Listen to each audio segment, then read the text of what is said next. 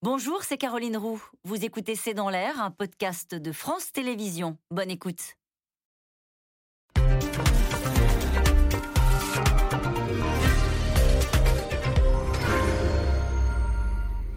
Bonsoir à toutes et à tous. Nous attendons vos questions SMS, Internet et réseaux sociaux pour alimenter notre discussion. 27 minutes d'une intervention solennelle, peut-être l'une des dernières comme chef de l'État. Emmanuel Macron hier a tenu à adresser d'abord un message de vigilance face à une épidémie qui reprend de la vigueur.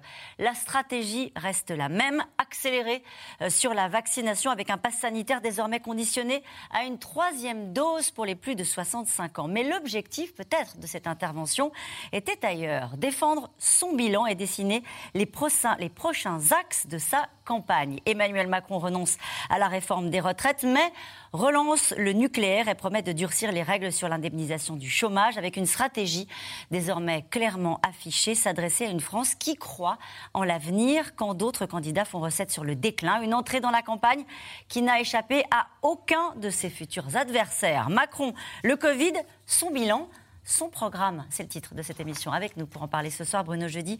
Vous êtes rédacteur en chef au service politique de Paris Match. Dans votre magazine cette semaine, citons votre tableau de bord IFOP Paris Match, baromètre des personnalités. Barnier Bertrand, Pousse Hidalgo, dégringole. Fanny Guinochet, vous êtes journaliste à la Tribune. Vous êtes chroniqueuse dans la matinale de France Info. Vous êtes spécialiste des questions économiques et sociales. Citons votre chronique euh, Le Mat ce matin sur euh, les pénuries d'emploi et nous y reviendrons euh, dans cette émission. Nathalie Moret, vous êtes journaliste politique pour le groupe de presse régional EBRA. Enfin, Mathieu Plane, vous êtes économiste, directeur adjoint au département analyse et prévision de l'OFCE, l'Observatoire français des conjonctures économiques. Citons ce soir l'économie française 2022 aux éditions La Découverte. Bonsoir à tous les quatre. Bonsoir. Merci de participer à ce C'est dans l'air en direct. On va commencer par les questions de santé, Bruno Jeudi, parce que euh, sur la santé, Emmanuel Macron, pour le coup, poursuit sa ligne, poursuit sa stratégie. Il aurait pu essayer de convaincre, il a choisi de contraindre avec le pass sanitaire qui sera désormais euh, conditionné à une troisième dose. Oui, il reste sur sa ligne finalement du 12 juillet. C'était son, allocution précédente, la huitième. Hier soir, c'était euh, la neuvième. Et cette allocution, à mon sens, était très importante parce que c'est là qu'il a vraiment euh, à la fois fixé la sortie de crise, c'est-à-dire la création du pass sanitaire, la, vaccination obligatoire pour, le, pour les soignants, et, donc donner un horizon à cette crise. Et hier soir, il est resté dans la même veine puisque là, il a réalerté au fond sur une remontée assez contenu pour l'instant des, chiffres euh, du, Covid, avec l'idée que derrière ça, les quelques 7,7 millions, je crois, de, Français qui sont ciblés pour la troisième, euh, la troisième dose, eh bien, il y en a à peine, il y en a un peu plus de la moitié seulement qui, euh, euh, qui sont vaccinés. Du coup, il est resté sur cette ligne. Donc, la le, le, pass sanitaire conditionné, conditionne la, le, le, rappel et conditionne le pass, le pass sanitaire. Ça, a l'air d'aller de soi parce qu'il y a eu le 12 juillet, mais ça ne fait plus de débat. C'est-à-dire qu'il n'y a plus de débat sur le fait de dire à, tous les gens qui ont plus de 65 ans, votre pass sanitaire ne vaudra plus rien si vous n'avez pas la troisième dose. C'est-à-dire qu'on a l'impression que ça passe désormais comme une lettre à la poste. Ça passe peut-être comme une lettre à la poste le président le dit, mais il reste quand même néanmoins beaucoup de personnes dans les personnes ciblées qui ne sont pas vaccinées. Donc il y a quand même euh, euh, cette nécessité de réalerter parce qu'au fond, autour de nous, même si on est un pays qui a finalement beaucoup euh, de Français sont, sont vaccinés, ben, il y a une reprise chez les voisins, en Allemagne, aux Pays-Bas. et donc il y a la France. au fond, les, les, cartes sont un peu rebattues sur le Covid. la France, l'Espagne, l'Italie, ça va plutôt mieux et on contient cette possible cinquième vague alors qu'ailleurs, ça se passe moins bien. En Angleterre, où il y a beaucoup de gens vaccinés, ils ont relâché peut-être trop vite euh, les mesures barrières. Donc le président a voulu, au fond, ça fait partie de son bilan aujourd'hui, la sortie de crise est un peu mieux euh, réussie euh, qu'ailleurs, et surtout lui-même se trouve dans une position, même si les Français sont pas forcément euh, tous amnésiques sur euh, la crise, sur la, euh, sur la durée, sur la durée. Mais la sortie de crise se passe plutôt mieux pour le pour le pouvoir que qu'il ne l'avait qu'il ne l'avait entamé. Donc du coup, il a il a il a il a vu l'intérêt pour lui de, de faire cette allocution, même si derrière le vaccinez-vous, il y avait aussi voté pour moi. Vous l'avez entendu comme ça, Bruno. Nathalie Moret, effectivement, il a fait son propre bilan de la gestion de crise. on imagine qu'il a été profondément agacé. Hein, le, le président de la République sur les critiques qu'il y a eu pendant cette crise-là. Et il l'a dit, la France est aujourd'hui un des pays les mieux protégés. On a senti que pendant toute cette intervention, on va beaucoup en parler ce soir, il y avait vraiment la volonté pour lui de poser des jalons et de dire voilà ce qui a été fait, au-delà même des critiques de mes futurs adversaires. J'allais dire qu'on n'est jamais aussi bien servi que par soi-même. Et en fait, euh, dans la Macronie, à part la voix d'Emmanuel Macron, il n'y en a pas vraiment d'autres qui résonnent beaucoup. Euh, sur la crise sanitaire aussi Sur la crise sanitaire, surtout d'ailleurs. Hein. Euh, regardez, quand il a annoncé, quand il a été annoncé qu'il allait prendre la parole, la prise de rendez-vous sur Doctolib s'est complètement envolée. Hier soir, il y a eu plus de 100 000 prises de rendez-vous dans l'heure qui a suivi sa prise de position. Euh, moi, j'en retire qu'une enfin, euh, une chose claire, il n'y a que lui qui est entendu. Donc comme il est entendu, lui, sur la crise sanitaire, ben, lui, il est le mieux placé pour faire le bilan de la crise sanitaire et pour poser les premiers jalons euh, de sa campagne à venir. À part lui, personne n'est vraiment audible dans la chronique. Et Mathieu Plane, c'était flagrant sur les questions économiques par rapport à la crise sanitaire oui, oui c'est flagrant. Il a fait son propre bilan, quelque part, parce qu'effectivement, les autres ne le font pas vraiment. Donc, euh, avec euh, effectivement quelque chose d'assez positif hein, pour, euh, pour lui et notamment pour l'économie française. C'est vrai que globalement. l'accompagnement de l'économie? Alors il y a deux choses, c'est-à-dire l'accompagnement et le fait qu'on retrouve des niveaux d'activité d'avant-crise plus vite que la plupart des grands pays européens. Et c'est vrai qu'en même temps, la crise sanitaire est plutôt contenue aujourd'hui. Donc c'est vrai que euh, autant le début de la crise, c'est quand même très mal passé. On a perdu beaucoup, beaucoup euh, en activité. On a eu une vraie peur d'une explosion du chômage, des faillites. Ça n'a pas été le cas. Et là, aujourd'hui, on s'en sort plutôt mieux que nos voisins. Donc, effectivement, il a fait le point là-dessus. Euh, c'était assez peu probable qu'on se retrouve dans une situation avec un niveau d'emploi super avant crise, au bout d'un an et demi de crise. Donc, c'est vrai qu'il a, il a insisté là-dessus. Euh, parce qu'on l'entend pas beaucoup, hein, euh, ce, bilan-là, et qui est quand même assez important, avec effectivement une gestion économique qui a été plutôt favorable sur la deuxième partie de la, la, question, enfin, on va dire depuis l'été 2020, depuis un peu plus d'un ah, Il a beaucoup insisté justement sur euh, l'accompagnement des entreprises, du pouvoir d'achat des Français pendant, pendant cette crise-là. Oui, alors il, répète ça. Hein, c'est vrai que et alors il a il a raison macroéconomiquement, c'est-à-dire que effectivement on n'a pas de pouvoir d'achat, Voilà, et le pouvoir d'achat, si on regarde les chiffres de l'Insee, le montre bien, et même les la plupart des prévisions montrent qu'on a une augmentation moyenne du pouvoir d'achat euh, des Français. Alors c'est vrai que c'est toujours un peu en décalage avec l'histoire du ressenti, avec la hausse des prix de l'énergie euh, notamment. Mais c'est vrai que quand on regarde les différents grands indicateurs macroéconomiques, le bilan est plutôt bon. C'est vrai que la croissance est revenue plus vite que chez nos voisins, que le niveau de taux de chômage est revenu à celui d'avant-crise, qu'on a créé plus d'emplois que ce qu'on avait avant-crise, que euh, globalement il y a eu peu de faillites. Et ça, c'était un peu inespéré. Et donc c'est vrai qu'il fait le point là-dessus. Alors, par contre, il ne parle pas ou très peu des déficits, de la dette. On va en parler dans un instant, parce que ses adversaires se sont chargés de lui rappeler. Voilà. Mais, mais par contre, le quoi qu'il en coûte a été efficace et on va dire ça a été plutôt bien géré. Avec, et, et là-dessus, je voulais juste terminer, c'est qu'il y a deux choses. C'est qu'il y a vraiment une première phase de crise qui s'est quand même très mal passée avec le premier confinement et justement, à partir de l'été 2020, une gestion économique et sanitaire qui a été très différente et qui était plutôt plus efficace que chez nos voisins européens. Fanny Guénochet, la question qu'on peut se poser, c'est est-ce que c'est le meilleur moyen de. Euh, tout à l'heure, Nathalie Moret disait on n'est jamais mieux servi que par soi-même. Est-ce que c'est audible, à votre avis, euh, euh, justement, cette façon-là de, dresser son propre bilan, de, bah, faire passer ce message-là aux Français? Certains de ces ministres le font. Par exemple, Bruno Le Maire est toujours, quand il est interrogé, il met toujours en avant les super chiffres de la croissance qu'on n'a pas vu depuis 1969, de cette économie qui redémarre plus qu'on ne l'espérait. Donc, à sa place, étant donné la frayeur euh, que quand même a vécu euh, ce gouvernement, il euh, faut se souvenir effectivement du premier confinement où l'économie était totalement à l'arrêt, on comprend qu'il y a une forme de, de, jubilation et que à un moment où il fait un bilan, un bilan, souvenez-vous, c'était inespéré, l'inversion de la courbe du chômage, ça a marqué tout le quinquennat Hollande, ça nous semble très très lointain. Et là aujourd'hui, on est à des niveaux de chômage qu'on n'a pas connus depuis 15 ans, on est un peu en dessous de 8%, on fait mieux que, les, que nos voisins européens. C'est vrai que c'est de bonne guerre, euh, même si tout ne tient pas qu'à Emmanuel Macron et à la politique du quoi qu'il en coûte, de, de se féliciter de ces très bons chiffres. Qui tout est juste dans ce qui est dit euh, par le président de la République, pardon. De, Alors tout est juste. On conteste les chiffres euh, à tous les étages. Tout ce qu'il dit sur. Ce qu'il dit est juste. Après, la difficulté, c'est que ce sont des chiffres macroéconomiques qui concernent des moyennes. Il y a toujours, quand on nous dit la pauvreté, par exemple, n'a pas explosé. Certes, elle n'a pas explosé, mais on sait dans la même étude de l'INSEE euh, il est démontré qu'il y a quand même un certain nombre de Français qui étaient déjà en difficulté, qui ont connu plus de précarité. Donc pour eux, quand ils entendent dire que ça va mieux, ils ne le, ne le voient pas. Et c'est objectivement vrai.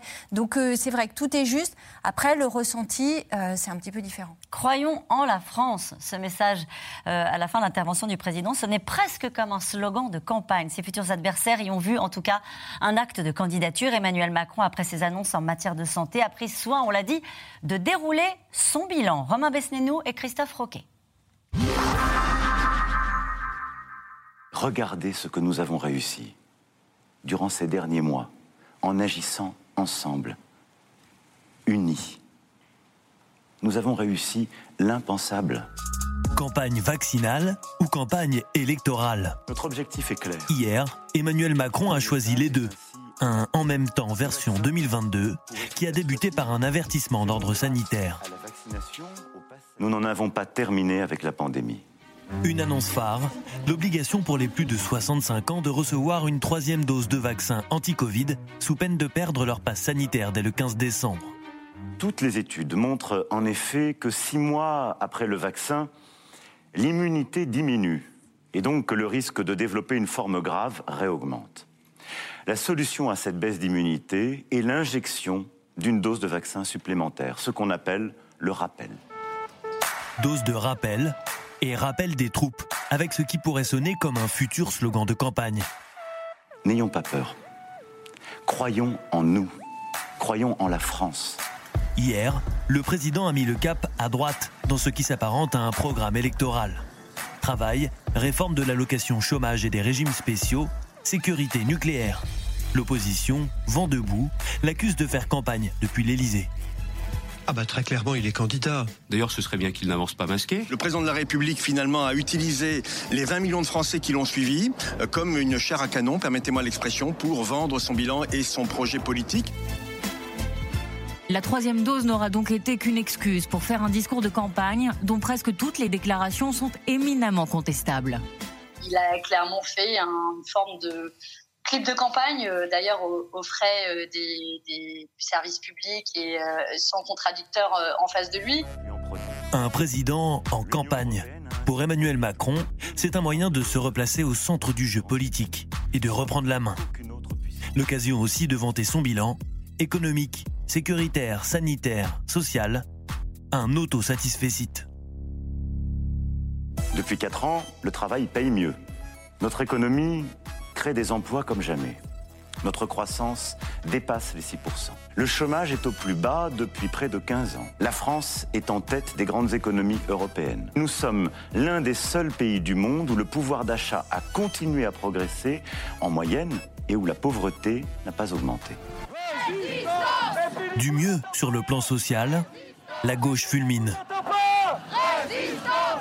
Enfin, écoutez, on se pince. Le président de la République hier a mis en avant les résultats sur l'emploi. On se dit, mais est-ce qu'ils se rendent compte de l'état vraiment euh, du pays aujourd'hui? La grande majorité des emplois, 64% des emplois créés sont des contrats de moins d'un mois. Il annonce une, une augmentation du pouvoir d'achat. Qui l'a vu Personne. Mais qu'est-ce qu'il raconte? On est donc en droit euh, de se demander sur quelle planète il vit. Du mieux économique, la droite s'étrangle. Dire nous avons réussi l'impensable et d'un culot tout à fait euh, stupéfiant. Je crois que euh, on fait mieux d'être modeste quand on a été obligé peut-être, mais qu'on aggrave encore les choses, d'augmenter de 20% la dette publique. Pour l'instant, en tout cas, la stratégie d'Emmanuel Macron semble payante. Il reste en tête de tous les sondages à environ 24% d'intention de vote et gagne dans toutes les hypothèses de second tour on a vu Philippe Bas très agacé sur la gestion des finances publiques, parce qu'effectivement, dans la série Le Bilan, on a entendu Emmanuel Macron expliquer bah, qu'en matière de dépenses publiques, il avait fait tout ça en maintenant des dépenses publiques à 5%. Alors, est-ce que ce chiffre, déjà, c'est le chiffre à la fin de l'année, à la fin du quinquennat? À la, fin de l'année. Mais effectivement, euh, c'est inespéré parce que euh, au niveau des, finances publiques, c'est mieux que prévu cette année. Comme le travail repart, ça fait rentrer des cotisations et donc ça améliore l'état des comptes publics. Mais après, la dette, c'est l'énorme sujet qu'il va y avoir à gérer, y compris pour euh, les suivants et le quinquennat prochain. C'est-à-dire qu'effectivement, la dette Covid, on en fait quoi? Alors Mathieu Plan nous expliquera qu'elle roule, hein, c'est l'expression qu'on va Oui, on a compris qu'on l'a fait rouler. on l'a fait rouler, mais... On peut, on peut. Voilà, que certains voudront l'annuler, mais globalement, cette dette, euh, le quoi qu'il en coûte, euh, c'est pas de l'argent magique. Donc il en a moins fait état, effectivement, hier, hein, c'était pas ce sur quoi il a le plus accentué les choses. Il n'a pas prononcé le mot dette, d'ailleurs, pendant son non, déficit public. Voilà, mais euh, l'opposition, cette bonne guerre, euh, effectivement, a tout lieu de, le souligner aujourd'hui. Alors là, je me mets à la place des gens qui nous regardent, de bonne foi, et qui disent on entend euh, donc un sénateur dire c'est impensable de faire de la, du satisfecit sur, sur ce sujet des dépenses publiques et de, de la dette, et de l'autre côté, le président de la République solennellement dit aux Français bah, qu'on a maintenu euh, au final un niveau assez acceptable de, déficit. Oui, il dit qu'on va revenir à peu près à 5% du PIB de déficit. Hein, c'est les, prévisions de, Bercy pour 2022. Euh, c'est une façon de dire que ça n'a pas été une explosion du déficit. Alors le déficit, là, aujourd'hui, est plutôt à 8-9%, mais c'est plutôt transitoire et qu'on va, on va, il va réduire avec la croissance. En fait, c'est un peu l'idée qui est sous-jacente. Déficit, c'est pas pareil que la dette. Hein non, déficit, c'est chaque année. La dette, c'est le stock, effectivement, c'est déficit. Et la dette, pour le coup, a pris à peu près 17-18 points de PIB. On est passé de moins de 100% à à peu près 115% du PIB. Euh, la question qui va se poser, c'est qu'une fois que la trajectoire de croissance sera revenue, il y aura quand même encore du déficit. Et la question, elle va se poser surtout à partir de 2023, et notamment avec nos partenaires européens, sur la question des règles budgétaires et à quelle vitesse on va devoir réduire ces déficits. En fait, la crainte aujourd'hui, c'est qu'il y ait des ajustements budgétaires, une austérité qui s'installe, mais au-delà hein, de 2022. En fait, aujourd'hui, euh, les vannes sont un peu ouvertes parce qu'il n'y a plus de règles budgétaires en Europe. Avec la crise, elles ont été complètement gelées et donc il n'y a pas de, a pas de, règles vis-à-vis de la Commission européenne. Les Allemands ne nous embêtent pas là-dessus. Les marchés sont plutôt rassurés parce que la Banque centrale fait le travail de, de refinancer les États assez facilement en intervenant massivement. Donc du coup, c'est vrai que c'est une période euh, assez, euh, assez aisé du côté des finances publiques. D'ailleurs, euh, c'est aussi la possibilité de faire ce plan d'investissement 2030 qui arrive, euh, le chèque énergie, la prime inflation, enfin il y a tout ça qui arrive. Et on ne parle jamais de financement aujourd'hui, hein. on ne parle jamais de savoir comment on va financer. Donc on a un petit écho sur les retraites aujourd'hui qui commence à arriver en disant bah, peut-être qu'il va falloir faire des économies, mais plutôt sur la sphère sociale. On va en parler dans un instant de la réforme des retraites et puis aussi du travail. mais Bruno, je dis voilà un sujet sur lequel l'opposition euh, cible le président de la République. Et en fait, est-ce que vous diriez que hier soir, il s'adressait vraiment à, par exemple, Valérie Pécresse, qui l'accusait d'avoir cramé la caisse, etc. Est-ce que c'était une réponse à ces attaques euh, formulées par, euh, par l'opposition, en particulier l'opposition de droite? Ou est-ce que ça n'arrive pas jusqu'à lui? Il fait de la politique hein, quand même dans, ce, dans cette intervention. Il y, a beaucoup de, a politique. La preuve, on l'a dit, euh, 8 minutes en gros sur la santé, 20 minutes sur, euh, euh, son bilan. Euh, la Covid, j'allais dire, à le dos large, c'est un formidable produit d'appel pour un président de la République qui veut s'adresser aux Français via ces fameuses allocutions. Parce que ça aussi, c'est un sujet de polémique avec les oppositions. Parce que bah, elle lui reproche en gros d'utiliser euh, euh, sa fonction de président de la République pour faire son bilan et faire campagne sans, le dire. Euh, au fond, c'est une critique, j'allais dire, c'est logique j'allais dire presque des deux côtés. C'est une figure classique. Le président en fin de mandat, il sait que c'est une période qu'il doit gérer. Il n'est pas encore candidat officiellement, mais il est président, donc il a des interventions. Sauf que là, on peut se dire qu'une allocution euh, euh, où on consacre quand même les deux tiers du temps à la défense du bilan plutôt que à la santé, c'est un bon produit d'appel puisqu'il y a quand même 20 millions de personnes qui ont, euh, regardé, parce qu'évidemment, la crise sanitaire reste dans la tête des Français. Et, quand on leur dit, ils, regardent la télévision, beaucoup se disaient bah, peut-être qu'on va être reconfiné, peut-être qu'il va y avoir la troisième dose va être obligatoire. Euh, il y a des tas de questions qui se posaient hier soir. Donc le président a levé tous ses, tous ses doutes. Et euh, ils étaient nombreux à regarder. Euh, alors l'Élysée aujourd'hui est très satisfait de dire ils ont tout regardé.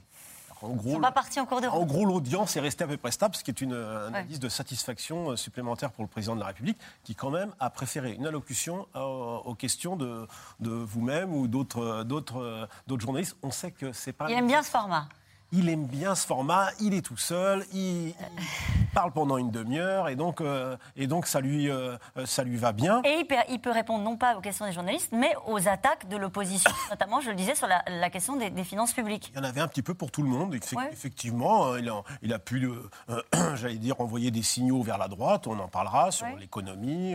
Bah, justement, moins sur la dette, mais plus sur euh, euh, l'assurance chômage, euh, le contrôle des, des chômeurs qui ne chercheraient pas du, du travail, le nucléaire. Il a envoyé quand même des clins d'œil très importants vers la droite, et une droite qui est en train de désigner son champion. Et que parle de la droite actuellement? Ben, Elle parle notamment du nucléaire, Xavier Bertrand lundi. Elle parle aussi de la, valeur travail. Et la valeur travail, il se la dispute entre, en gros entre Macron et, et les Républicains mais il n'envoie il va il pas tous les signaux. Par exemple, il n'a pas parlé d'immigration hier soir. Donc on voit bien aussi que hier soir. Il a parlé de sécurité, de délinquance. Oui, mais En disant qu'il avait un bon bilan, là aussi discutable par ailleurs, parce que là, pour le coup, il a donné quelques chiffres, les chiffres qui l'arrangeaient, euh, comparant avec l'année 2020, l'année Covid, où effectivement, il y a peut-être eu moins de cambriolage parce que les gens étaient chez eux. Euh, donc, euh, sur, le, sur, les, sur les, les, chiffres de la sécurité, il y aurait sans doute à, discuter. Mais par exemple, il n'a pas parlé d'immigration, donc on peut se dire aussi qu'il n'est pas allé jusqu'à s'intéresser ou, ou, répondre à Éric Zemmour ou Marine Le Pen. Non, je pense qu'hier soir, c'était quand même un peu les Républicains qui étaient un peu dans son, dans son viseur. La valeur travail, c'est quand même et on va en parler dans un instant de la valeur travail, mais un mot quand même, une question de Noël dans le Maine-et-Loire, parce qu'il y a eu une annonce euh, hier importante sur la réforme des retraites. Pourquoi Emmanuel Macron a-t-il peur de lancer la réforme des retraites? C'était quand même une intervention où il a dit, après avoir laissé planer l'hypothèse jusque encore il y a quelques semaines, euh, je ne ferai pas la réforme des retraites naturellement avant la fin du quinquennat. Et c'est d'ailleurs sans doute une des raisons pour laquelle l'audience n'a pas décroché jusqu'au bout, parce qu'effectivement il y avait des interrogations sur le sanitaire, mais aussi sur cette réforme des retraites. Allait-il la faire? Allait-il la lancer avant la fin du quinquennat? C'était quelque chose qui était en suspension. Euh, il a répondu, hein, il avait déjà dit au, mois de juillet que euh, si les conditions n'étaient pas réunies et si la crise sanitaire était toujours dans l'air, euh, sans doute que cette, euh, cette réforme ne serait pas lancée. effectivement, hier, il a confirmé que ce ne serait pas le cas. En revanche, il a dit que ce serait une priorité pour le prochain quinquennat et il a dit clairement pour une des premières. Ça coûte pas grand-chose de dire ça, si? Bah, ça, ça coûte pas grand-chose, sauf qu'il l'a dit, il l'a dit devant 20 millions de téléspectateurs. D'accord. Ça l'engage. Bah oui, ça l'engage et puis dans la mesure où il était là quand même pour faire le bilan de son action et lancer des perspectives, de dire il y aura une réforme de retraite et on, devra travailler plus longtemps, ça veut dire que voilà, il met clairement une étiquette dessus en disant voilà, on va vers ça, il faudra gagner. C'est un peu une victoire posthume d'Edouard Philippe, ça, pour le coup. Euh, il n'a pas dit 67 ans en même temps. Oui, il n'a pas dit 67 ans, mais il est d'accord maintenant sur la mesure, la fameuse mesure pivot qui avait bloqué, le, qui avait bloqué la réforme. Et Fanny Guinochet, c'est important de s'arrêter sur la réforme des retraites. On a suffisamment parlé euh, sur ce plateau de cette réforme. Et on peut peut-être rappeler qu'Emmanuel Macron, lors de sa précédente campagne, il n'était pas du tout sur cette ligne de repousser l'âge de départ à la retraite. Donc, il ne décalerait pas l'âge de départ. Hein. Euh, et là, hier, c'est ce qu'il a laissé entendre dans l'éventualité de son prochain quinquennat. Donc, il revient, sa campagne.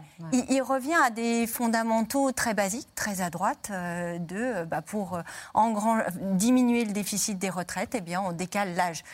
Il a plus du tout, on parle plus du tout de système universel par points, comme il souhaitait le faire au moment de sa campagne de 2017 et qu'il avait quand même avancé, enfin, sur le dossier sur lequel il avait avancé pendant le quinquennat, parce qu'il y avait quand même une réforme qui a été votée à l'Assemblée nationale juste avant le Covid, après un. Ça, ça veut dire que c'est enterré? Ça, c'est enterré. Enfin, en tout cas, il n'y aura pas de système euh, par points. Euh, il a réaffirmé, euh, en revanche, la fin des régimes spéciaux, la volonté de, d'harmoniser les systèmes publics-privés. On voit que c'est, il veut faire euh, sa priorité, c'est clairement un sujet euh, de droite. Hein. Euh, c'est vraiment un sujet très ancré à droite sur la volonté de travailler plus, travailler plus longtemps. Mhm. Avec le fait qu'il, quand vous dites qu'il abandonne sa réforme par points, c'était vraiment euh, bah, c'est trop compliqué à mettre en place, en fait. C'est ce dont il s'est rendu compte. Souvenez-vous euh, de tous les groupes de travail. Il y avait euh, Jean-Paul Delevoye. Enfin, les 42 régimes à harmoniser, c'était extrêmement compliqué à mettre en œuvre. Il l'avait reconnu à un moment lors d'un déplacement au mois de juin dernier en disant, effectivement, j'ai plus la phrase exacte, mais c'était. ça n'est pas compris. Ça n'est pas, voilà, ça, n'est pas compris. Il faudrait, il faudra revoir.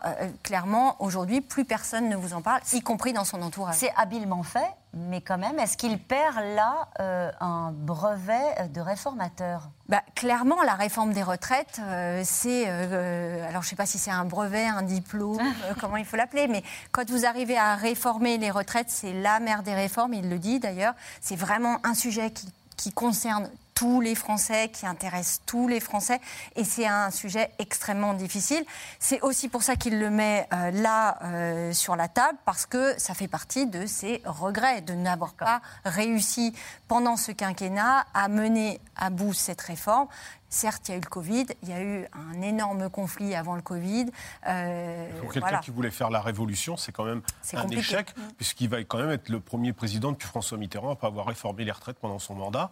Ce qui, quand même, en termes de réforme, en France, c'est la réforme majeure. Et surtout, ça reste une urgence pour pouvoir. Euh, euh, je veux dire, maintenir notre système de retraite par réforme. Il y avait une urgence économique à faire cette réforme des retraites, comme on l'a parfois entendu euh, peut-être avant euh, la crise du Covid, mais enfin c'était un des arguments qui était porté, y compris par Edouard Philippe, un de ceux qui disait il faut faire cette réforme parce que on en a besoin financièrement. Même Bruno Le Maire le, disait régulièrement. Oui, alors d'abord, oui, oui, enfin il y avait une urgence, c'est compliqué parce que c'est sur des projections quand même qui vont jusqu'à 2030, 2040. Hein. c'est le fameux Conseil d'orientation des retraites. Hein, qui a revu d'ailleurs ses projections entre-temps, entre le moment de la campagne présidentielle et au moment où il a été président de la République, qui faisait apparaître un déficit qui était plus élevé que prévu.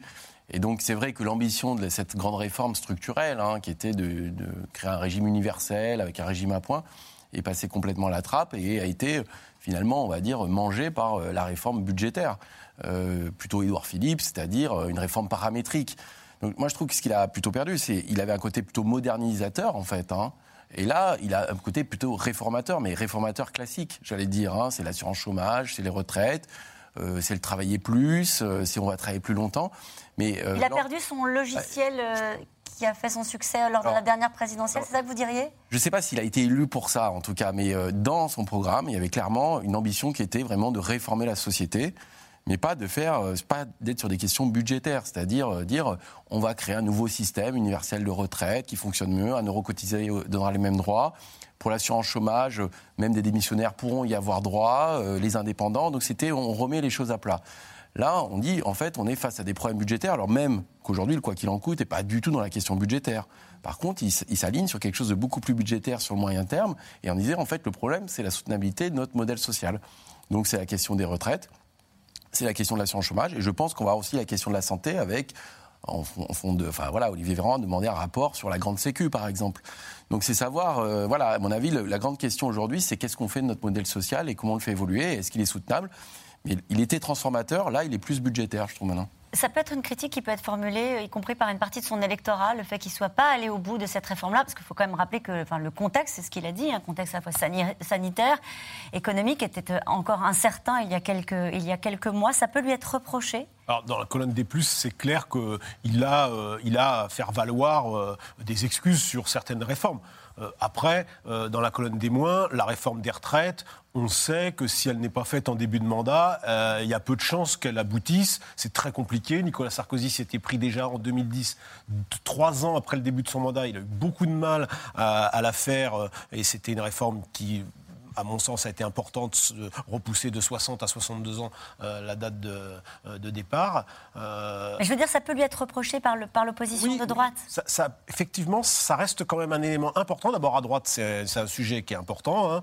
rappelons aussi que la question des retraites dans un pays où ce sont surtout les, les, retraités qui votent le plus, bah, ils pensent à leurs, à leurs enfants, petits-enfants, et ils se disent il faut assurer ces retraites. C'est quand même une question lancinante dans la société, dans la société française. Je rappelle enfin qu'on est le pays euh, qui avons euh, la date de 62 euh, ans la, plus basse quasiment d'Europe. C'est beaucoup plus, beaucoup plus chez, nos, chez nos voisins. Donc oui, à mon avis, ça fait partie des éléments qui seront sans doute reprochés au président, notamment par le camp des républicains. Alors, il y a la valeur travail, le travail, on va en parler dans un instant. Et puis, pour faire peut-être passer la pilule, il y avait des annonces. Une annonce notamment concernant euh, le nucléaire. Le président de la République, à six mois euh, euh, de la fin du mandat, relance, veut annoncer qu'il relance le nucléaire. Ça, c'était symbolique, c'est important. Ça peut se traduire concrètement d'ici à la fin du quinquennat, Nathalie Moret? Alors, il l'avait déjà annoncé hein, lors de son discours sur les investissements pour la France 2030.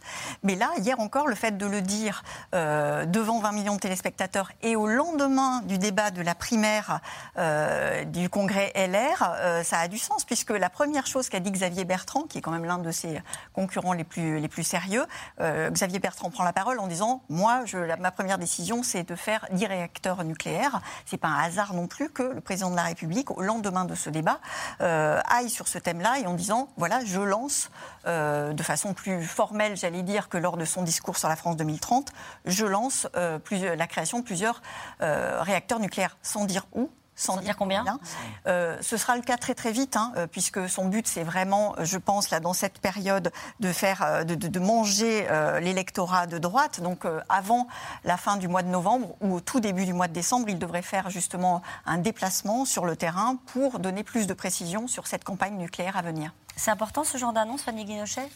Oui, en termes économiques ou euh... En termes économiques, bien sûr, parce que le nucléaire, c'est, enfin, ce sont des emplois en France, c'est un symbole aussi français, c'est un attachement euh, pour tout un tas, c'est l'industrie, euh, c'est les territoires qui vont s'y retrouver. Donc, euh, effectivement, c'est très, très attendu et c'est aussi un thème de droite. Euh, vous avez quand même chez les sympathisants LR un certain nombre d'entre eux qui sont très pro-nucléaire. Donc, effectivement, c'est une façon de d'occuper le terrain sans toutefois donner toutes les, pré les précisions, tout en disant, euh, bah, écoutez, euh, voilà, je, je jalonne, je, je, mets des jalons. Ouais. Voilà, je, mais je suis assez d'accord avec euh, Mathieu Plane.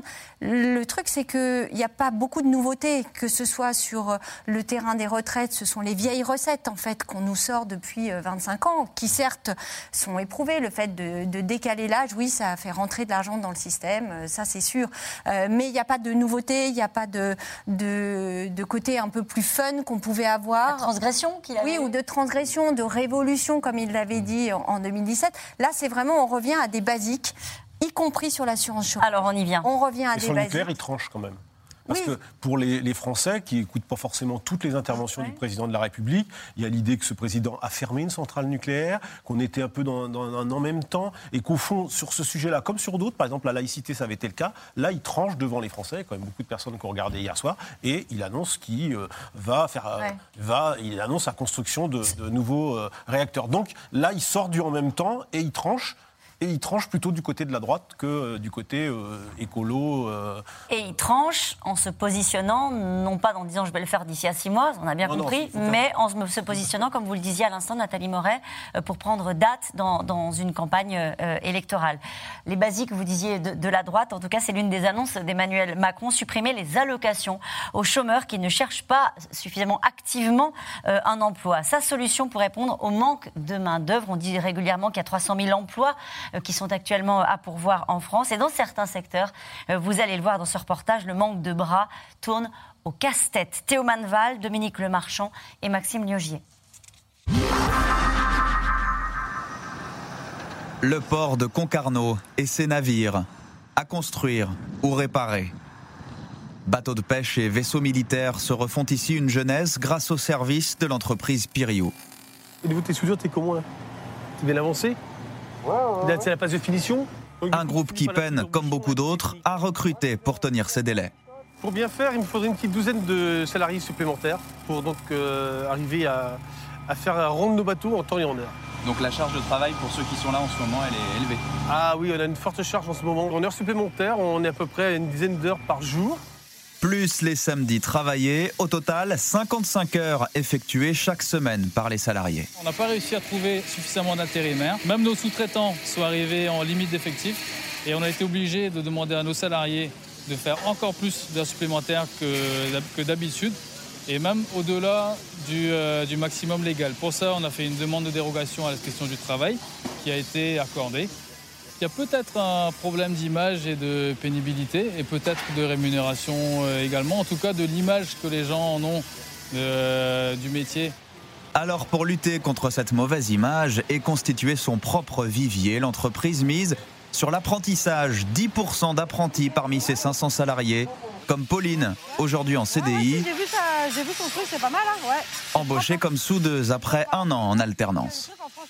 J'ai visité euh, l'atelier il y a 4 ans et euh, je suis tombée de passion par le métier de la, de la soudure parce que ça reste un métier euh, minutieux. euh, Une passion pas assez partagée à son goût. Elle aussi aimerait voir arriver plus de nouvelles recrues.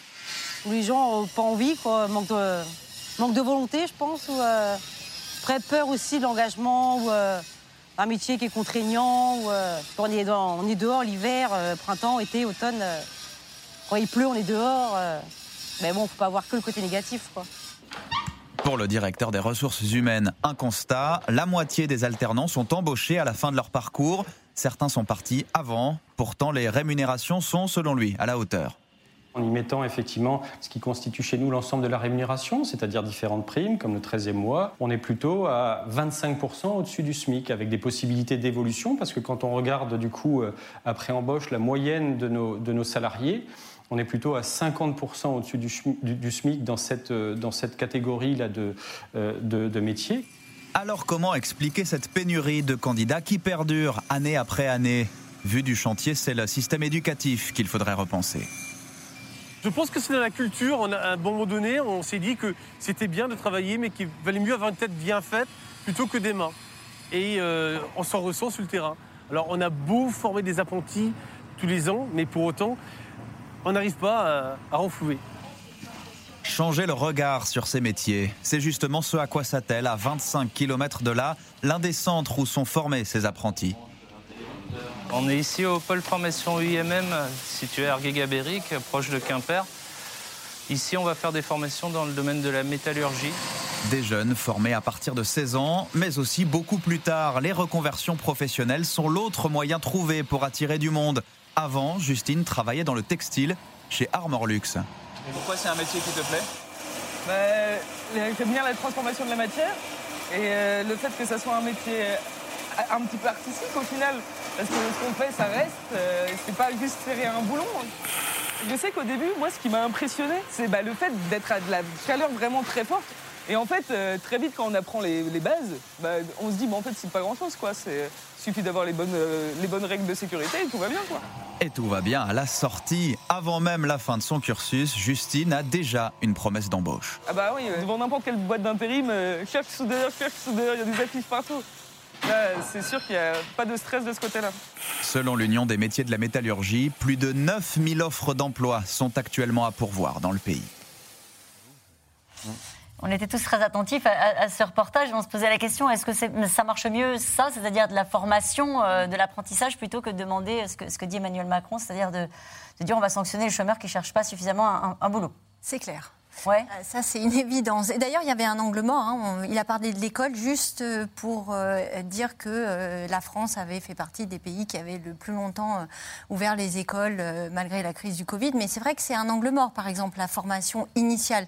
L'école, certes, le bilan d'Emmanuel Macron, il y a des choses qui ont été faites, mais il y a aussi un certain nombre de dysfonctionnements qui expliquent aujourd'hui les problèmes que rencontre notre marché du travail notamment les pénuries d'emploi. Là, euh, on le voit bien dans votre reportage, c'est super. Est-ce que c'est très représentatif? On voit la difficulté pour ces métiers d'attirer, de, d'attirer, des jeunes, d'attirer, de lever un certain nombre de freins sur les conditions difficiles, sur les rémunérations.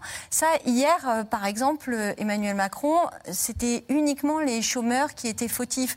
Or, on voit bien qu'il y a un certain nombre de difficultés, par exemple sur l'attractivité des métiers. Regardez ce qui se passe dans l'hôtellerie-restauration. Vous avez 200 000 euh, postes aujourd'hui qui sont vacants parce que vous avez 200 000 salariés qui sont partis euh, de cette filière parce qu'ils jugent que les conditions de travail, ce pas des histoires de qualification ou de formation. Ils jugent que les conditions de travail sont trop difficiles, les salaires sont trop bas.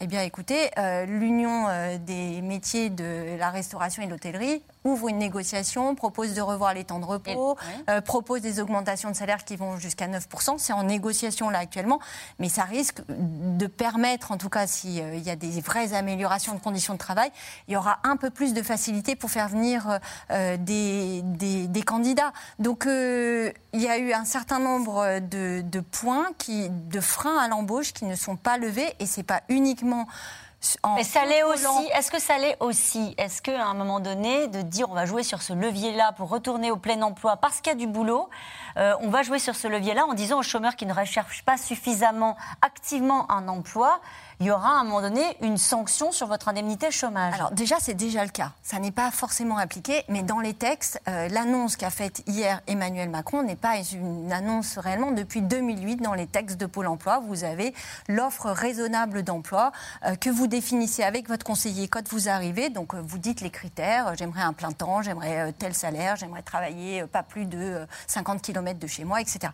Et en fonction de cette offre définie, vous avez ensuite vous devez justifier de votre recherche d'emploi. La difficulté, c'est qu'aujourd'hui, quand on regarde, il y a très peu de contrôle parce que euh, les agents de Pôle emploi sont beaucoup plus occupés à gérer des histoires d'indemnisation, à euh, gérer des histoires de formation, plutôt que les contrôles. Donc, euh, il veut renforcer le contrôle. Certes, c'est peut-être à la marge, ça va jouer. Ce qui va surtout jouer, en revanche, pour ramener des gens vers l'emploi, c'est la réforme de l'assurance chômage qu'il a tenu, que Emmanuel pour le coup, il l'a faite, a tenu à faire, qui va rentrer complètement en vigueur dès le 1er décembre, parce qu'effectivement, il faudra travailler plus, justifier de plus de, droits pour avoir une ouverture d'indemnisation. Ça, c'est dans la case euh, crédit. Bah, dans votre démonstration de tout à l'heure, Bruno, jeudi, ah euh, sur la réforme de l'assurance chômage Oui, la réforme de l'assurance chômage, c'est probablement la, réforme à laquelle il a, le plus tenu, puisque au fond, dans la deuxième partie de son mandat, euh, il, ne restait plus que celle-ci. Et donc, il a tenu, euh, malgré les, les, aléas, les, syndicats qui étaient tous devant debout, y compris la CFDT, et ça compte quand même pour, euh, dans, dans, ce pays. Donc oui, là-dessus, il a tenu. Après, hier soir, on a bien vu qu'il y avait beaucoup de politique derrière les... On va renforcer les, les, contrôles. Donc, en gros, c'est 25% de, de, de contrôles supplémentaires. derrière ça, il y a les mots. Alors lui, il n'emploie pas le mot aussi euh, assistana, parce que bon, le mot est très connoté, à droite, c'est Vauquier, euh, mais il parle de droits et devoirs, de civisme, donc euh, c'est un gros, un gros clignotant sur on va maintenant surveiller, contrôler les chômeurs qui refuseraient des emplois au moment où tous ces ministres lui disent sur le terrain, partout où on va, on nous dit c'est la pénurie de main-d'œuvre, dans l'hôtellerie-restauration, Fanny vient de le dire, et c'est vrai que c'est un, énorme, un énorme problème. Après, est-ce que les seuls contrôles suffiront à, combler cette pénurie Je pense qu'il y a la, question de la formation qui est importante. Il y a aussi la question de la, mobilité, géographique, qui est quelque chose de structurel euh, en France. On a du mal à, rapprocher les, gens de, l'emploi. Mais j'allais dire, à six mois d'une campagne présidentielle, vous appuyez sur ce bouton-là, ce n'est pas la première fois, mais ça fonctionne auprès d'une catégorie d'électeurs. Et ça clignote très sur l'électorat. Ça clignote sur l'électorat, les républicains. Il y avait un mot-clé euh, hier, sa boussole, euh, le travail. Euh, il l'a prononcé je ne sais plus combien de fois. En tout cas, c'était... Il le prononce à tous les discours. c'est-à-dire l'emploi, le travail, c'est ma boussole. 18 fois, il l'a prononcé. Voilà, donc oui, c'est ça. Mais comment, comment dire? C'est Emmanuel Macron, c'est en fait euh, quelqu'un qui est très simple. Il est extrêmement pragmatique. Euh, l'histoire euh, de, de, faire en sorte que les demandeurs d'emploi qui ne cherchent pas suffisamment activement un travail soient sanctionnés, c'est quelque chose qui n'est pas forcément facile à faire dans la vraie vie, même s'ils annoncent qu'il y aura 250 000 enfin, contrôles dans les prochains mois. Il parle en fait à la droite. Et là-dessus, il a utilisé des, des mots assez simples. Il a dit, vous comprenez, il y a 3 millions de chômeurs, il y a 300 000 emplois non, euh, non pourvus. Ça heurte le bon sens. Ça, les gens l'écoutent. Et du coup, ça percute chez les gens parce que c'est des choses qui sont dites de façon tellement simpliste que ça fonctionne. Euh, après, euh, comment dire, c'est le nouveau, si vous voulez, c'est le nouveau. moi, il n'y a qu'à traverser la rue et je vous trouve du travail. Quand il dit on va sanctionner les, les chômeurs, c'est la même la même logique de dire je, je, traverse la rue et je vous trouve un emploi. Ça veut dire qu'il y a quelque part, si, les chômeurs ne trouvent pas un emploi, c'est pas parce que c'est mal rémunéré, c'est pas parce que c'est pas attractif, c'est parce qu'ils le veulent pas. Il l'a dit d'une autre manière parce que ça avait beaucoup heurté à l'époque hein, lorsqu'il l'avait dit quelque part. c'est heurtant. Euh, Mathieu Plan. Oui non, je suis assez d'accord. Le, je trouve que surtout il a perdu un peu du en même temps euh, mm. en fait en réalité, c'est-à-dire que il axe beaucoup sur effectivement euh, résoudre le problème des pénuries d'emploi, c'est inciter les chômeurs. Les chômeurs abuseraient euh, de l'assurance chômage et donc on va contrôler, donc ils vont retrouver les emplois qui ne sont pas pourvus. Mais il parle peu euh, de la formation hein, dont on a parlé, y compris du contrat d'engagement hein, qui est mis en place en réalité, qui est quand même quelque chose d'assez important hein, pour les jeunes dans l'insertion dans l'emploi. Et non pas un revenu.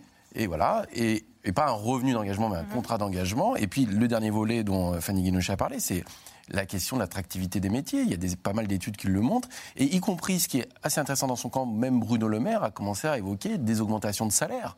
Euh, on l'a entendu, le MEDEF en parle aussi. C'est-à-dire Lui-même en avait parlé. L'avait, euh, là, il n'en a pas du tout parlé. Il n'a pas dit, peut-être dans certains métiers, il faut que les salaires correspondent mieux aux conditions de travail, c'est-à-dire envoyer un signal aussi un peu social. Et là, Justement, il y a cette question de Philippe dans l'Isère qui fait écho précisément à ce que vous dites, Mathieu Plane, je vous ai coupé. Emmanuel Macron a-t-il définitivement tourné le dos à l'électorat de gauche? Bah Là, on a l'impression qu'en tout cas, ce pas les signaux qu'il envoie. clairement, il a une vision qui est...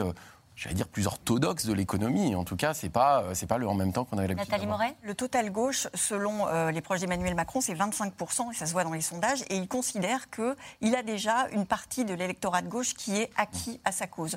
Euh, c'est grosso modo les Strauss-Caniens, les, les sociodémocrates, euh, et qui seront vers lui soit par, euh, j'allais dire, euh, dépit, parce qu'ils ne trouveront pas une autre offre, soit par envie. Donc c'est pas l'électorat qu'il a besoin euh, de travailler, il a besoin au contraire de, de- de- de- de retenir l'électorat de droite qui pourrait être tenté par euh, le gagnant de la- du congrès LR si ce gagnant-là. euh, C'est-à-dire que si on fait simple, euh, le, le- la- le- le quoi qu'il en coûte a quand même largement retenu cet, cet électorat de gauche qui ne se retrouve pas dans l'offre politique à gauche aujourd'hui. Et finalement, euh, Emmanuel Macron et aussi, on, on croit toujours que c'est plutôt la droite qui aujourd'hui le soutient. Alors, la droite le soutient, il a gagné des électeurs de droite, mais il a quand même conservé une bonne partie des électeurs de gauche. Je crois que la, la- la- la redistribution à travers le- euh, la, on va dire la, la valeur redistribution, euh, la valeur État-providence, avec le quoi qu'il en coûte, elle a quand même été largement, euh, largement soutenue. Donc aujourd'hui, c'est plutôt le volet euh, valeur travail qui travaille, parce que c'est là qu'il y a quand même un peu un petit danger avec les républicains qui, s'ils accédaient au second tour, seraient quand même des, des- des- des concurrents euh, plutôt plus, plus coriaces que la gauche qui est aujourd'hui très très loin de pouvoir envisager un second tour. Mathieu Plan. Oui, je, pense que d'abord, euh, il y a eu un certain nombre de mesures qui étaient plus à gauche ou plus sociales, qui sont suite à la crise des Gilets jaunes, hein, comme la revalorisation de la prime d'activité, euh, notamment. Il y a eu aussi l'augmentation de certains minima sociaux, la réduction de certains impôts plutôt pour la classe moyenne. Euh, et là, j'ai l'impression qu'il est plutôt orienté, en tout cas pour la question plus à gauche, plus sociale, c'est plutôt sur l'investissement, en fait, un peu comme Biden. C'est dire, en gros, il faut que l'État soit intervienne. Ça, c'est un peu un discours nouveau qui est plus souverain qui est dire en fait l'État doit orienter l'économie et c'est pour ça il fait un peu la publicité de France 2030 en disant il faut que les secteurs stratégiques soient quand même aussi poussés par l'État et c'est pour ça qu'il faut investir donc c'est plutôt le côté bâtisseur constructeur euh, un peu interventionniste en fait. C'est moins le côté social c'est le côté plus interventionniste je trouve qui, qui apparaît maintenant. Est-ce qu'il y avait un message à Éric Zemmour?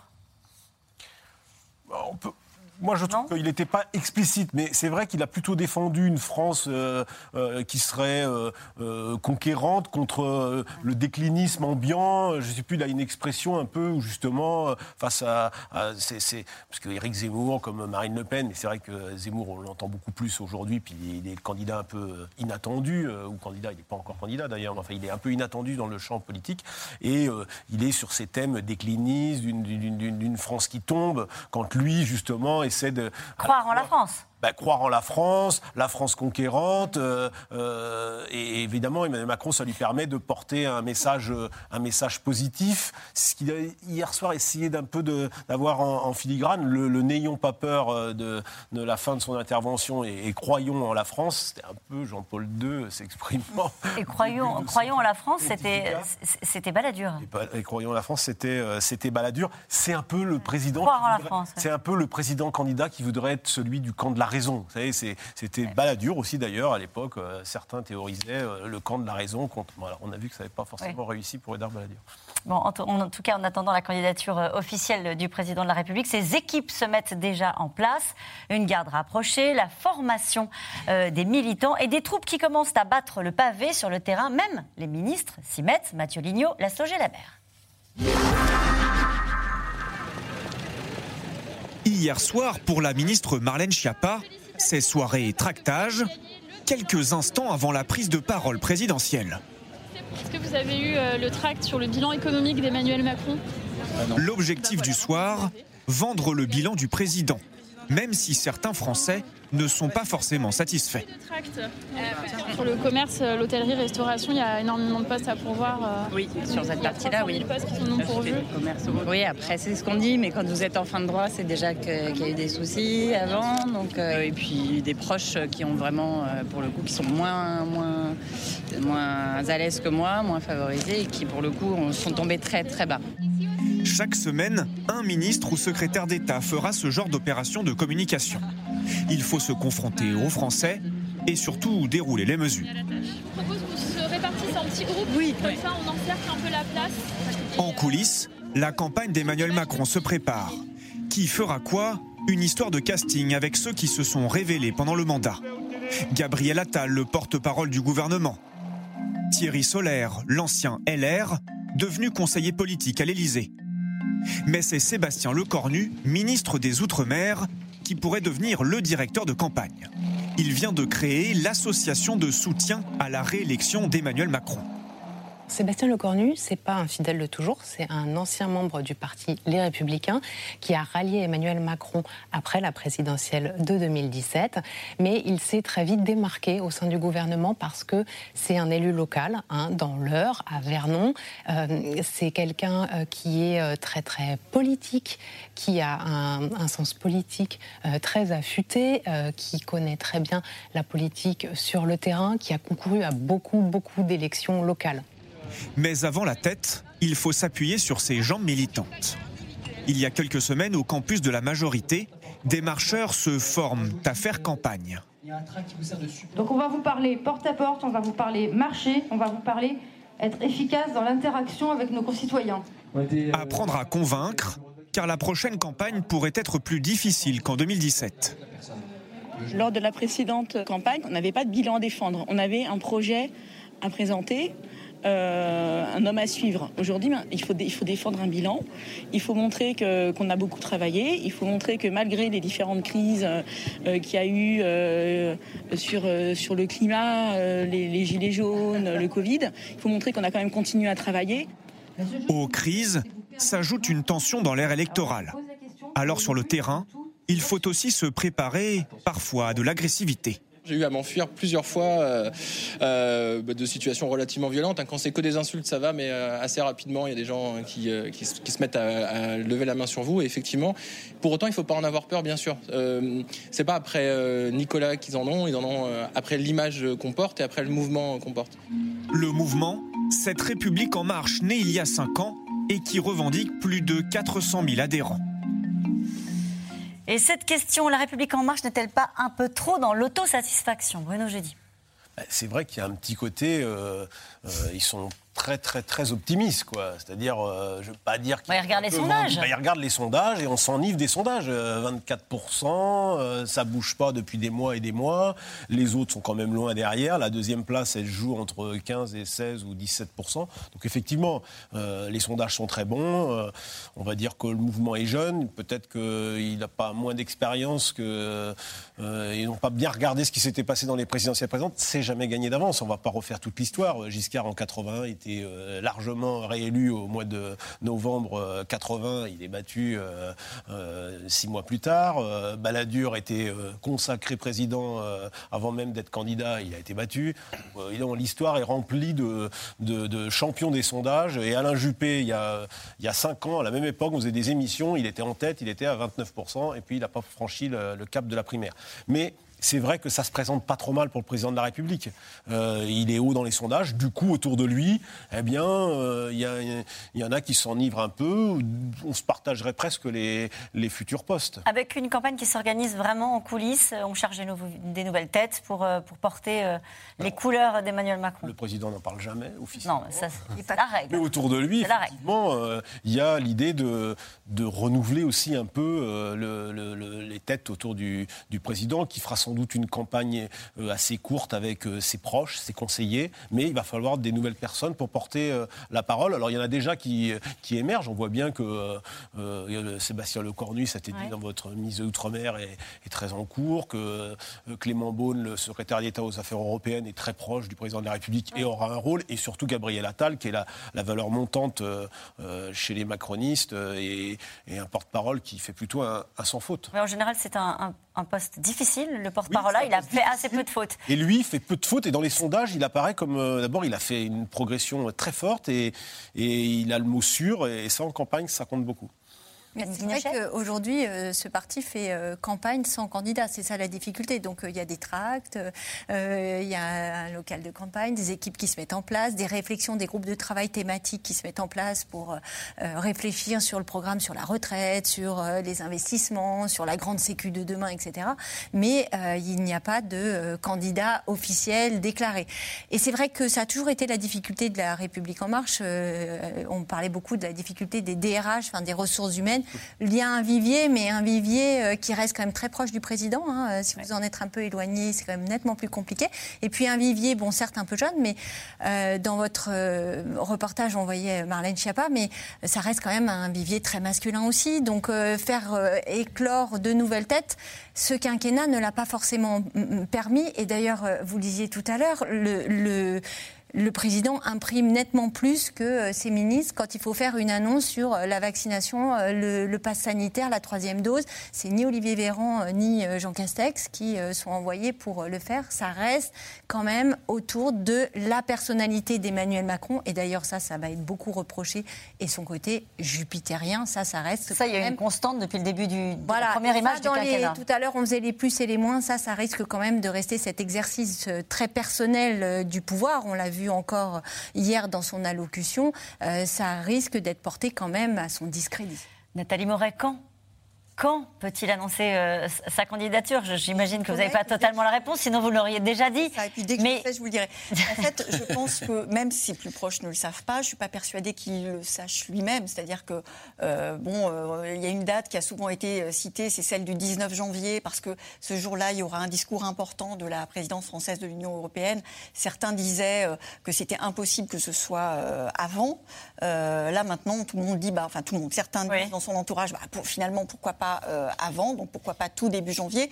C'est difficile à dire. C'est difficile à dire. Moi, je, je pense que la décision n'est pas prise, mais de toute façon, il y a une personne qui la prendra, c'est lui, parce qu'on peut être sûr d'une chose avec Emmanuel Macron, c'est qu'il sera le candidat, mais aussi le directeur de campagne et aussi le porte-parole de sa campagne. Bon, ça se terminera comme ses prédécesseurs qui euh, se sont représentés, c'est-à-dire la première quinzaine de, de janvier. De mémoire, Jacques Chirac, ça doit être le 10 février, Nicolas Sarkozy Mm. le 12 ou l'inverse. Donc oui, ça se terminera là. Parce qu'elle est Ça- confortable, cette position euh, de, parce que cet entre-deux Elle est confortable parce Oui. que du coup, ben, on prend quand même moins de coups euh, qu'il en prendrait s'il était tout de suite euh, en campagne. Il est un peu au-dessus au-dessus de la mêlée. Il laisse aussi un peu ses proches s'agiter, puis il voit ceux qui vont lui être le plus, le, le plus béné- bénéfique pendant la, future, la future campagne. Et puis, ben, il y a cette présidence française de l'Union européenne qui le contraint. Il en a parlé. Je pense, je pense qu'il ne pourra pas être candidat avant son discours de Strasbourg, parce que c'est quand même le président qui va s'exprimer à la tribune de Strasbourg, même s'il y aura encore les, les- les soupçons de- du, du candidat en campagne. Donc en gros, le, le mois de janvier, quand même, c'est le lancement de la présidence française. Donc moi, je fais le, le pronostic ici que ce sera sans doute début février, sachant que début février, la campagne est quand même plus courte, puisque les élections sont raccourcies de pratiquement deux semaines. hein. C'est- les deux tours ont lieu en avril, alors que d'habitude, le deuxième tour est début mai. Et nous revenons maintenant à vos questions.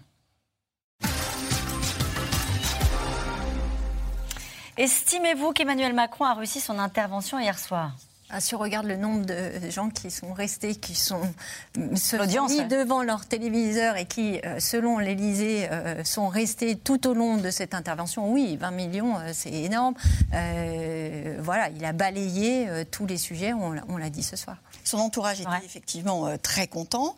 Et en même temps, quand on sait que depuis le moment où il a annoncé son intervention, on ne parle que de ça. Ensuite, on a parlé que de ça toute la journée d'hier. Et on est là aujourd'hui à, à la dé- à la décrypter. Donc en cela, oui, son message passe. C'était un peu le but, non Reprendre la main à un moment donné sur une campagne qui était beaucoup dictée par, euh, par euh, ses futurs adversaires Bah, il a clairement des fourmis dans les jambes, ça on l'a dit. Mais je suis un peu plus euh, réservé euh, parce que c'est vrai qu'il y a beaucoup de monde qui regarde, donc de ce point de vue-là, c'est un succès. En même temps, euh, il parle beaucoup, on attendait peut-être des annonces plus importantes et au final, c'est quand même en fait la remise en perspective de décisions, euh, de décisions déjà prises. Donc euh, il y a toujours ce côté, le président parle beaucoup en fin de mandat, mais bon, qu'est-ce qui se passe euh, concrètement? Alors il, il a défendu ses chiffres, ça a été rappelé par, euh, par Mathieu. Euh, donc un peu réservé. Moi, je continue à penser qu'il est- qu'il serait meilleur aussi s'il était interrogé par des journalistes. Il y aurait un côté de challenge. Non, mais Je vous la- promets que je n'ai pas, pas fait, non, mais dans la défense bilan, Bruno dans la défense du bilan, il, est- il aurait besoin d'être euh, challengé. Là, il préfère le faire. euh, Il préfère faire son plaidoyer tout seul. Il pourrait faire aussi une conférence de presse, c'est ce que nous dit Henri dans l'Isère. Pourquoi le On président a-t-il choisi le monologue plutôt qu'une conférence de presse Il y aura une conférence de presse probablement le 1er décembre pour présenter euh, la présidence de l'Union, la présidence française de l'Union. Une question de Jérôme. Une telle allocution présidentielle à moins de six mois d'une nouvelle élection, est-ce une concurrence déloyale pour les autres candidats Oui. Évidemment, oui, mais c'est toujours le cas pour le président en poste euh, la dernière année de son quinquennat. C'est un reproche qu'on avait déjà fait à Nicolas Sarkozy, c'est un reproche qu'on a fait moins effectivement à François Hollande. Oui, forcément. Il a annoncé, capacité de se- de se il a représenter. annoncé le contraire. Mais oui, forcément, euh, 20 millions qui regardent le chef de l'État qui fait son bilan, euh, c'est forcément de la communication euh, politique. Emmanuel Macron fait-il abusivement sienne les idées de la droite classique, notamment en matière d'énergie? Là, il reprend clairement euh, le logiciel de, de la droite. Euh, euh, et ils avaient de quoi, hier, les candidats LR se sentir euh, dépouillés. Euh, parce que euh, vous reprenez tous les programmes. euh, il n'a pas parlé d'immigration. Mais c'est vrai qu'en matière d'économie, en matière de nucléaire, en matière de modèle social, c'est le logiciel de la, dra- de la droite depuis 20 ans. Pôle emploi a-t-il vraiment les moyens d'assurer un contrôle plus poussé des chômeurs? Alors là, non. Le- Mathieu Plane Alors, je pense qu'aujourd'hui, je crois qu'il y a à peu près 10 000 chômeurs qui sont contrôlés chaque mois. Ça veut dire qu'il faudrait augmenter les effectifs, hein, euh, tout simplement. Donc, je crois que ça va être quand même très limité. C'est surtout un effet d'annonce. hein. Ça n'aura pas d'effet euh, très significatif sur le retour à l'emploi. Aujourd'hui, on indique que sur 100 contrôles, 14, euh, euh, 14 chômeurs font l'objet de mesures de suspension d'allocation. C'est ça aujourd'hui la proportion. D'accord. 100 contrôles, 14 font l'objet de, euh, de, de sus- de Il y a à peu près 200 000 radiations euh, par an, je crois. Mais sur 55 000 agents Pôle emploi, vous en avez moins de 1000 qui sont dédiés à juste contrôler les chômeurs. Et aujourd'hui, vous avez quand même un certain nombre de conseillers Pôle emploi qui gèrent des portefeuilles de demandeurs d'emploi qui sont à plus de 200, 300 personnes. Donc on ne voit pas comment. Alors effectivement, vous pouvez mettre des rallonges, mais enfin, c'est quand même déjà une grosse administration 55 000 euh, personnes, agents. Il y a eu une rallonge de 1000 postes là pour euh, les chômeurs de longue durée, gérer la crise. Mais enfin, vous, vous voyez bien que tous les chiffres qu'on a cités montrent que ça ne va pas être juste un claquement de doigts qui va faire que demain, les gens qui ne chercheront pas du travail seront sanctionnés. Rien sur l'immigration, il laisse ça aux autres candidats? Non, je pense que c'est volontaire. Je pense que pour le coup, ce point-là est volontaire. Il n'a pas voulu rentrer justement et euh, que derrière on dise ah bah il répond à Zemmour et tout ça. Il l'a, il est d'abord un, il faut il faut le dire. euh, consigne a été donnée au ministre de ne pas débattre avec Éric Zemmour jusqu'à temps qu'il soit candidat. Euh, certains, il y a eu des propositions de fait à certains ministres, il n'y aura pas de débat. Donc ça, c'est une consigne qui a été donnée euh, par le président et ses proches. Et, et- et justement, je pense que sur le point immigration, c'est de ne pas rentrer euh, dans le frontal avec euh, Zemmour. En tous les cas, pas pour l'instant. Une question de Marie-Jo en Vendée. Euh, Est-ce juste de priver les plus âgés du pass s'ils ne reçoivent pas la troisième dose, alors que 6 millions de Français ne sont pas vaccinés? C'est- enfin, après, c'est les plus vulnérables, hein, donc le risque porte quand même sur eux en priorité. Donc euh, c'est vrai que d'ailleurs, ça a été les premiers vaccinés. Donc au bout de six mois, ça va être aussi les prioritaires à la troisième dose. Euh, on reste dans la logique des personnes vulnérables. hein. Oui, c'est ça. Le, le but, c'est ça, c'est effectivement de désengorger, enfin de faire en sorte que les, euh, que les établissements hospitaliers euh, ne soient pas euh, complètement embouteillés par les gens qui sont. Et vous nous disiez tout à l'heure en début d'émission, Nathalie Moret, que le message avait été entendu, euh, puisque avant et pendant l'intervention du président de la République et après, 100 000 prises de rendez-vous dans l'heure qui a suivi sa prise de parole. Qu'en est-il du bilan économique d'Emmanuel Macron quand on le soumet à l'expertise de spécialistes de ces questions? Alors on en a un. Alors, le bilan économique depuis le début du quinquennat ou pendant la crise Covid. Donc après, il y a différents Allez, on va le faire depuis le début non, du non, quinquennat. alors, hein. euh, non, non, assez clairement, d'abord, il y a eu une réorientation de la politique économique assez forte suite à la crise des Gilets jaunes. Il a traversé quand même beaucoup de crises. Hein. Crise des Gilets jaunes, la réforme des retraites, euh, les difficultés sociales, la crise Covid. Ce qui est quand même intéressant, c'est que je trouve qu'on a vite refermé cette, euh, cette parenthèse Covid qui était quand même euh, assez incroyable et on revient vite au monde d'avant. C'est un peu ça presque qui me surprend. Euh, et on- C'est-à-dire, pourquoi est-ce bah, C'est-à-dire qu'on revient aux fameuses réformes des retraites, en fait, le logiciel qu'on avait avant. On n'a pas eu, on peut penser que c'était un mouvement de transformation économique ou de la société, euh, ce moment Covid. Et en fait, cette parenthèse se referme vite. Alors c'est peut-être une bonne chose, c'est-à-dire que ça montre que l'économie est vite repartie. On repart euh, des questions de pouvoir d'achat, euh, de déficit, de financement de la protection sociale, mais on n'a pas une révolution suite à la Covid. Au moment, on a dit comment sera le monde d'après. Pour le moment, le monde d'après ressemble beaucoup au monde d'avant. Pénurie de main-d'œuvre, euh, oui, mais pour des métiers sous-payés et usants, pourquoi s'étonner de ce manque d'enthousiasme? C'est ce que vous disiez tout à l'heure sur euh, l'hôtellerie, la restauration. Oui, mais a- à réfléchir d'ailleurs. Oui, mais il y a aussi d'autres secteurs. Le bâtiment, cette année, euh, a fait venir 70 000 personnes, en tout cas. C'est ce qu'ils expliquent, c'est qu'il y a un solde positif de 70 000 personnes. Mais parce qu'ils ont travaillé sur l'attractivité des métiers, parce qu'il il y a une protection sociale, parce que quand vous vous tournez vers le bâtiment, en général, on vous fait de l'intérim, mais très vite, si vous faites l'affaire, euh, il y a un CDI à la clé. Donc euh, il y a vraiment une réflexion, c'est peut-être ça aussi que va, va permettre le Covid. C'est il y a en ce moment une vraie réflexion, ce qui est nouveau parce qu'on ne l'a pas connu depuis des années, autour de, euh, des salaires, autour de l'attractivité de certains métiers qui étaient vraiment laissés. euh, bah, C'est très- peut-être ça la mutation dont vous parliez, Bah, ça. Et c'est ça, l'accélération du retour à l'emploi par la hausse des salaires, c'est-à-dire redynamiser le marché du travail avec des augmentations de salaires. Et donc le pouvoir d'achat ne viendrait pas que par les mesures fiscales, mais par, par des gains salariaux. Et, c'est- et Ça, c'est l'effet Covid. et ça, c'est l'effet. Alors, c'est la nouveauté, c'est plutôt qu'on a lâché les vannes budgétaires et qu'on a mis beaucoup d'argent pour relancer l'économie. Et donc, la priorité n'était plus budgétaire. La priorité, c'est de relancer la croissance et l'emploi. Et quand on voit, quand on met l'économie sous tension, eh ben, potentiellement, on peut avoir des augmentations de salaire assez durables. Et sur cette histoire, euh, il y a un rapport du ministère du Travail qui est très intéressant, euh, qui est sorti il n'y a pas longtemps, qui montre qu'à peu près un quart des difficultés de recrutement sont liées à justement un manque d'attractivité et des conditions de travail qui sont pas. euh, il y a à peu près 30 métiers dans lesquels il va falloir faire un effort, clairement. Vous vouliez dire un mot Non, non, pas du tout. Eh ben alors, vous allez peut-être répondre à la prochaine question. Euh, D'Anne-Marie dans l'Essonne, où Emmanuel Macron compte-t-il faire des économies pour financer ses ambitieux projets? C'est pas une question pour vous, c'est une question pour Fanny Guinochet. Bah, en en tout cas, pour l'instant, les économies, on les voit pas tellement. Il compte beaucoup sur la, il il compte beaucoup sur la croissance, justement sur le fait que euh, il va y avoir des rentrées fiscales pour pouvoir financer un certain nombre de ces projets. Et la transition énergétique, on la reporte encore au calendrier grec. Il a parlé un peu d'écologie. Oui, il a parlé un peu d'écologie, mais il reste quand même euh, maudit euh, sur ce, ce quinquennat avec la succession de ministres de l'écologie. Et, même s'il y a des mesures qui ont été prises, euh, il n'est pas du tout perçu comme ayant été actif, suffisamment actif sur ce sujet. Eh bien, c'est la fin de cette émission. Merci à vous tous. Cette émission qui sera à retrouver, comme vous le savez, désormais en podcast et en replay quand vous le souhaitez. À suivre, c'est à vous, avec vous, Anne-Elisabeth Lemoine, au programme ce soir. Bonsoir Caroline. Au cas où Bruno Le Maire est raté, c'est dans l'air ce soir. On lui fait dans un instant le résumé de vos analyses et réactions euh, à l'allocution d'Emmanuel Macron. Ce président déjà en campagne mais pas encore candidat, ça fait grincer des dents. Le ministre de l'économie, des finances et de la relance est l'invité de C'est à vous. À tout de suite. Et nous, on se retrouve demain. Merci encore euh, à vous tous d'avoir été nos invités euh, ce soir. Demain, 17h50, à nouveau, c'est dans l'air. Belle soirée sur France 5.